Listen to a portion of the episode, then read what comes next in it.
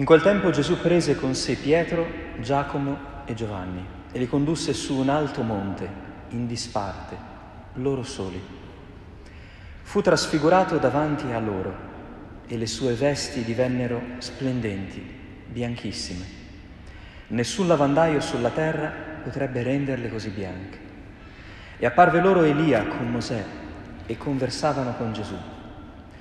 Prendendo la parola Pietro disse a Gesù, Rabbi, è bello per noi essere qui.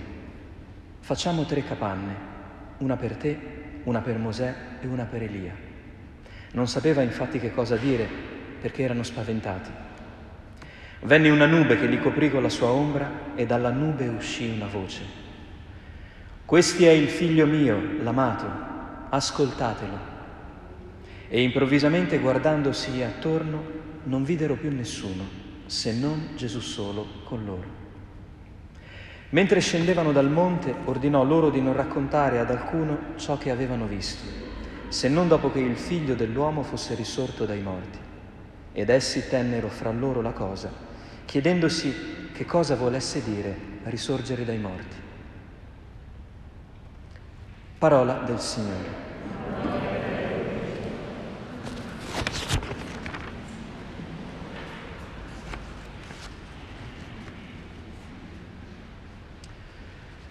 La seconda domenica di Quaresima è sempre questa arrampicata sul monte della trasfigurazione, quest'anno attraverso la prospettiva di Marco, che è l'evangelista che ci guida in questo anno. Tuttavia quest'anno sono due le montagne su cui bisogna salire, perché prima di quella della trasfigurazione, cioè il Tabor, c'è il Monte Moria, dove Abramo sale con suo figlio. E allora dovremo cogliere il legame che c'è fra queste due montagne. Ma prima partiamo dalla trasfigurazione. Come mai all'inizio della Quaresima, subito dopo le tentazioni di Gesù, la tradizione della Chiesa ci fa contemplare questa scena molto forte in cui Gesù per un attimo fa intravedere la sua divinità a tre discepoli. Le sue vesti divennero bianchissime, cioè i discepoli hanno per un attimo avuto la certezza che dentro l'umanità di Cristo si nascondeva il mistero di Dio. E hanno detto, ma è bello stare qui con te, è bello ascoltarti. E la voce dal cielo ha confermato proprio questa intuizione. Questo è il figlio mio, ascoltatelo. La tradizione della Chiesa ci vuole dire questo, nessun itinerario di conversione, di ascesi, può fondarsi sul nostro sforzo, sul nostro impegno. O veniamo affascinati dal, dallo splendore del volto di Cristo, oppure faremo molta fatica a vivere la Quaresima. La Quaresima è questo spazio di tempo in cui proviamo a innamorarci di nuovo di Gesù, della sua voce. Oggi quando scopriamo, non so, qualche autore o qualche cantautore che ci piace, no? Possiamo cliccare un sacco in internet, YouTube, Spotify, a destra e a sinistra per ascoltare quello che questo autore ha detto, ha scritto, ha cantato. Ecco, pensate che noi abbiamo questa possibilità da duemila anni con Dio. Noi abbiamo le parole di Dio da poter ogni giorno scrutare, meditare, leggere, rileggere, per assimilare il pensiero di Dio, il suo volto, la sua bellezza.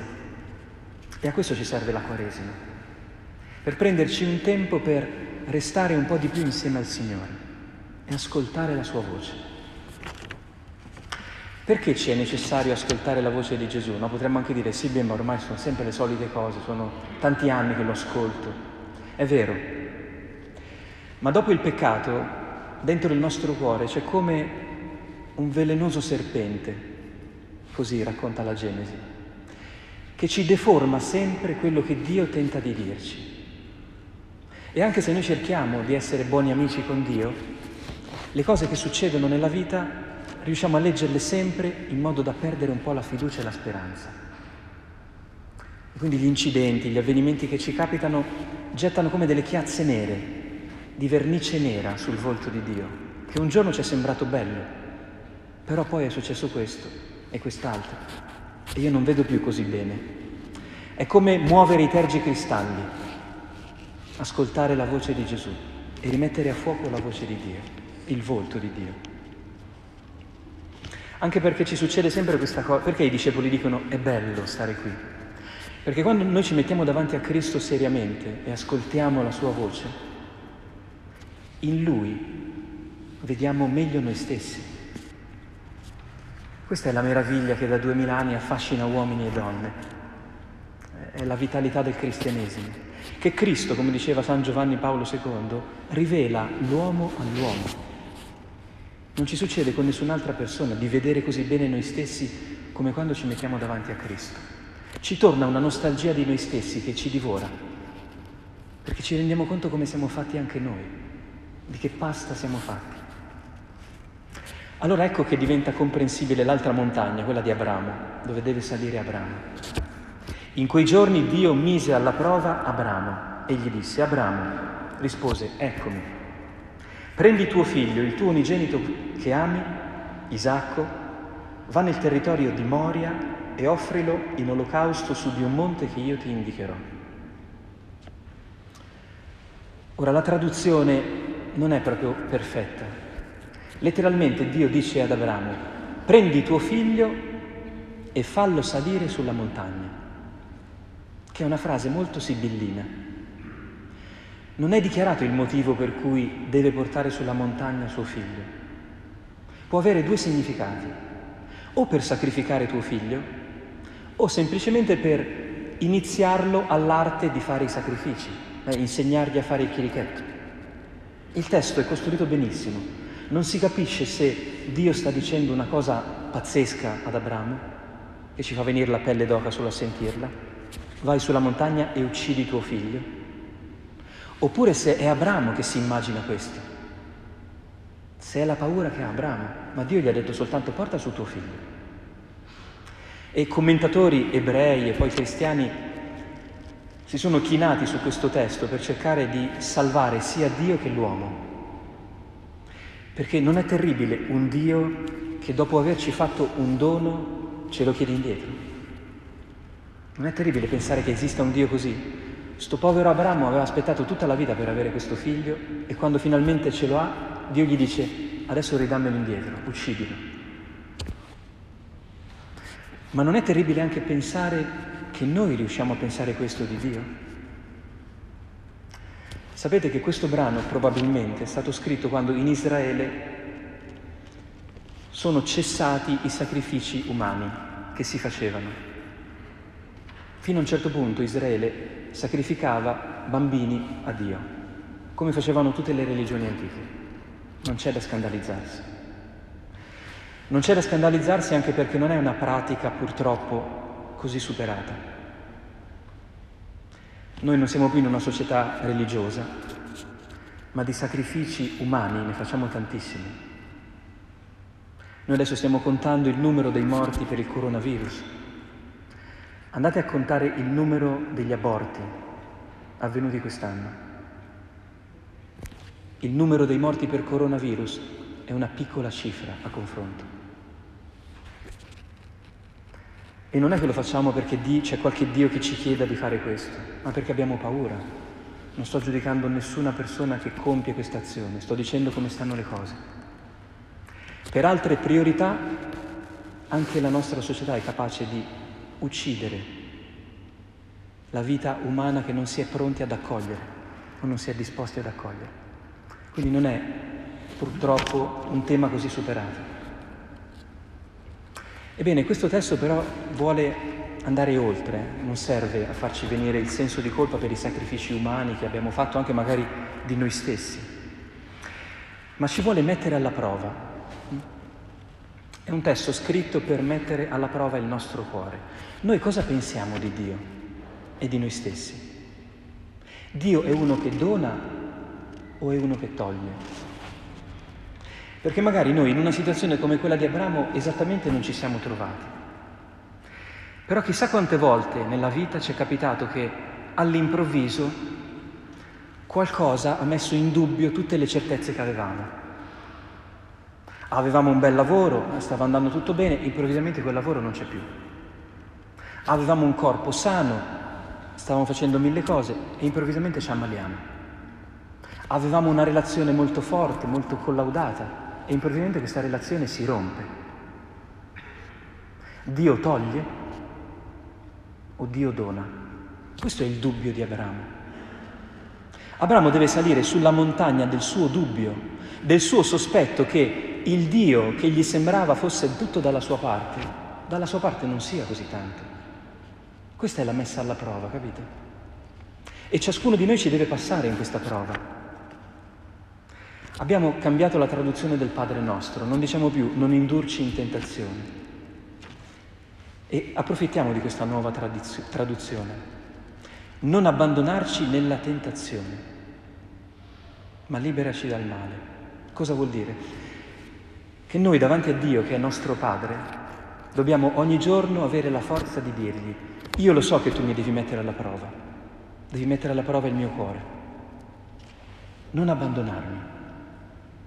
Quando mi sembrerà tutto nero, quando mi sembrerà che devo addirittura rinunciare alle cose che mi avevi donato.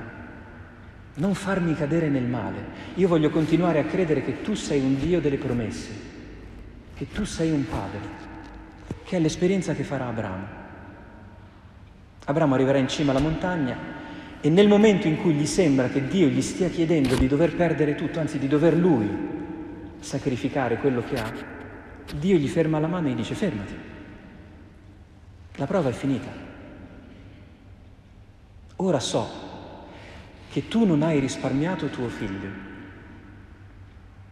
E finisce l'incantesimo. La prova era che Abramo doveva mollare la presa. Di questo figlio avuto in tarda età, che si teneva stretto stretto come un tesoro. E quel giorno invece ha dovuto fare così, lasciare, ma farlo liberamente. E infatti l'angelo del Signore gli dice, ora so che tu hai obbedito alla voce di Dio. Anzi, letteralmente c'è scritto così, ora so che tu nella voce di Dio hai ascoltato. Sentite com'è più intrigante questa traduzione.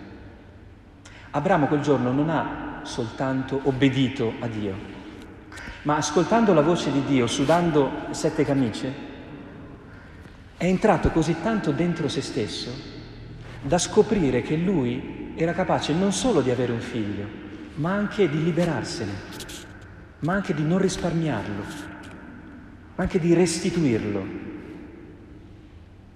Tanta era la sua grandezza. Quindi Abramo quel giorno non ha ascoltato solo la voce di Dio, ha ascoltato anche la voce del proprio cuore. Ha scoperto di essere simile a Dio per questo abbiamo ascoltato nella seconda lettura delle parole che Paolo riferisce a Dio, ma che l'angelo della Genesi aveva riferito ad Abramo. Fratelli, se Dio è per noi, chi sarà contro di noi? Egli che non ha risparmiato il proprio figlio, ma lo ha dato per tutti noi. Vedete, Abramo e Dio sono uguali. Sono persone che non risparmiano, ma danno. E per questo San Paolo finisce con questo inno di, di giubilo, di gioia. Chi ci condannerà? Dio è colui che, si, che ci giustifica. Chi muoverà accuse contro colui che Dio ha scelto? Ma soprattutto, Egli che non ha risparmiato il proprio figlio ma lo ha consegnato per tutti noi, non ci donerà forse ogni cosa insieme a Lui? Ecco, la domenica del Tabor, del Monte Moria, ci serve per appropriarci di questa domanda. E nelle prove che stiamo vivendo, perché ciascuno di noi è dentro la prova, possiamo essere raggiunti da questo interrogativo e chiederci, ma non sarà che mentre io ho paura che le cose siano cambiate, che, che la mia vita sta andando in una direzione brutta, Dio ci, mi donerà ancora tantissime cose, come ha già fatto, come fa continuamente. Non sarà che lo sguardo che riesco a avere verso la mia realtà è molto più bello da quello che sono incline ad avere. A questo ci serve ascoltare Cristo, come facciamo ogni domenica nella messa. Il colpo di tergicristallo, togliere l'appannamento del vetro e vedere che quello che ci sta succedendo non è che Dio ci sta togliendo delle cose, ma Dio ci sta donando molto più di quello che immaginiamo. Solo che dobbiamo accettare certi cambiamenti, certe trasformazioni che avvengono anche nella natura. Le cose per fiorire e portare più frutto devono cambiare. Il chicco deve morire per diventare una pianta. La vite deve essere potata per portare molto frutto. E così anche noi. Sono le prove della vita. Allora la speranza che possiamo avere tutti in questa domenica è che contemplando la voce di Gesù ed esclamando che bello quando il Signore riesce a raggiungere il nostro cuore, è tornare a casa in questa domenica pensando che siamo anche noi, come Abramo, uomini e donne che possono imparare a non risparmiare. Eh, siamo tutti cresciuti con eh, così, la spiritualità del salvadanaio, no? del, del, risparmio. Eh, qui in Lombardia poi siamo la, la, la matrice di questa ideologia, no? mettere i soldi da parte eh, per i figli, per... ma noi siamo anche qualcosa di più bello. Siamo uomini e donne che possono rompere il salvadanaio, come farà quella donna alla vigilia della Pasqua che prende quel profumo, lo spacca tutto e lo versa sul capo di Gesù. Per questo siamo stati creati, per versare, per donare, non per mettere da parte, immagazzinare, archiviare, trattenere. Il Signore ci conceda di fare questo itinerario di bellezza in questa Quaresima. Sentire, ascoltando la sua voce, che dentro il nostro cuore c'è un fortissimo desiderio di diventare uomini e donne incapaci di risparmiare, ma felici di poter donare quello che hanno.